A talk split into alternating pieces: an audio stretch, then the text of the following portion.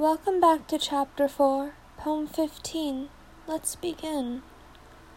I just wanted you to know that I will never care how far you push me away, because when I told you that I would stay, I meant it. You are a little lost and a little damaged, but you're not hopeless.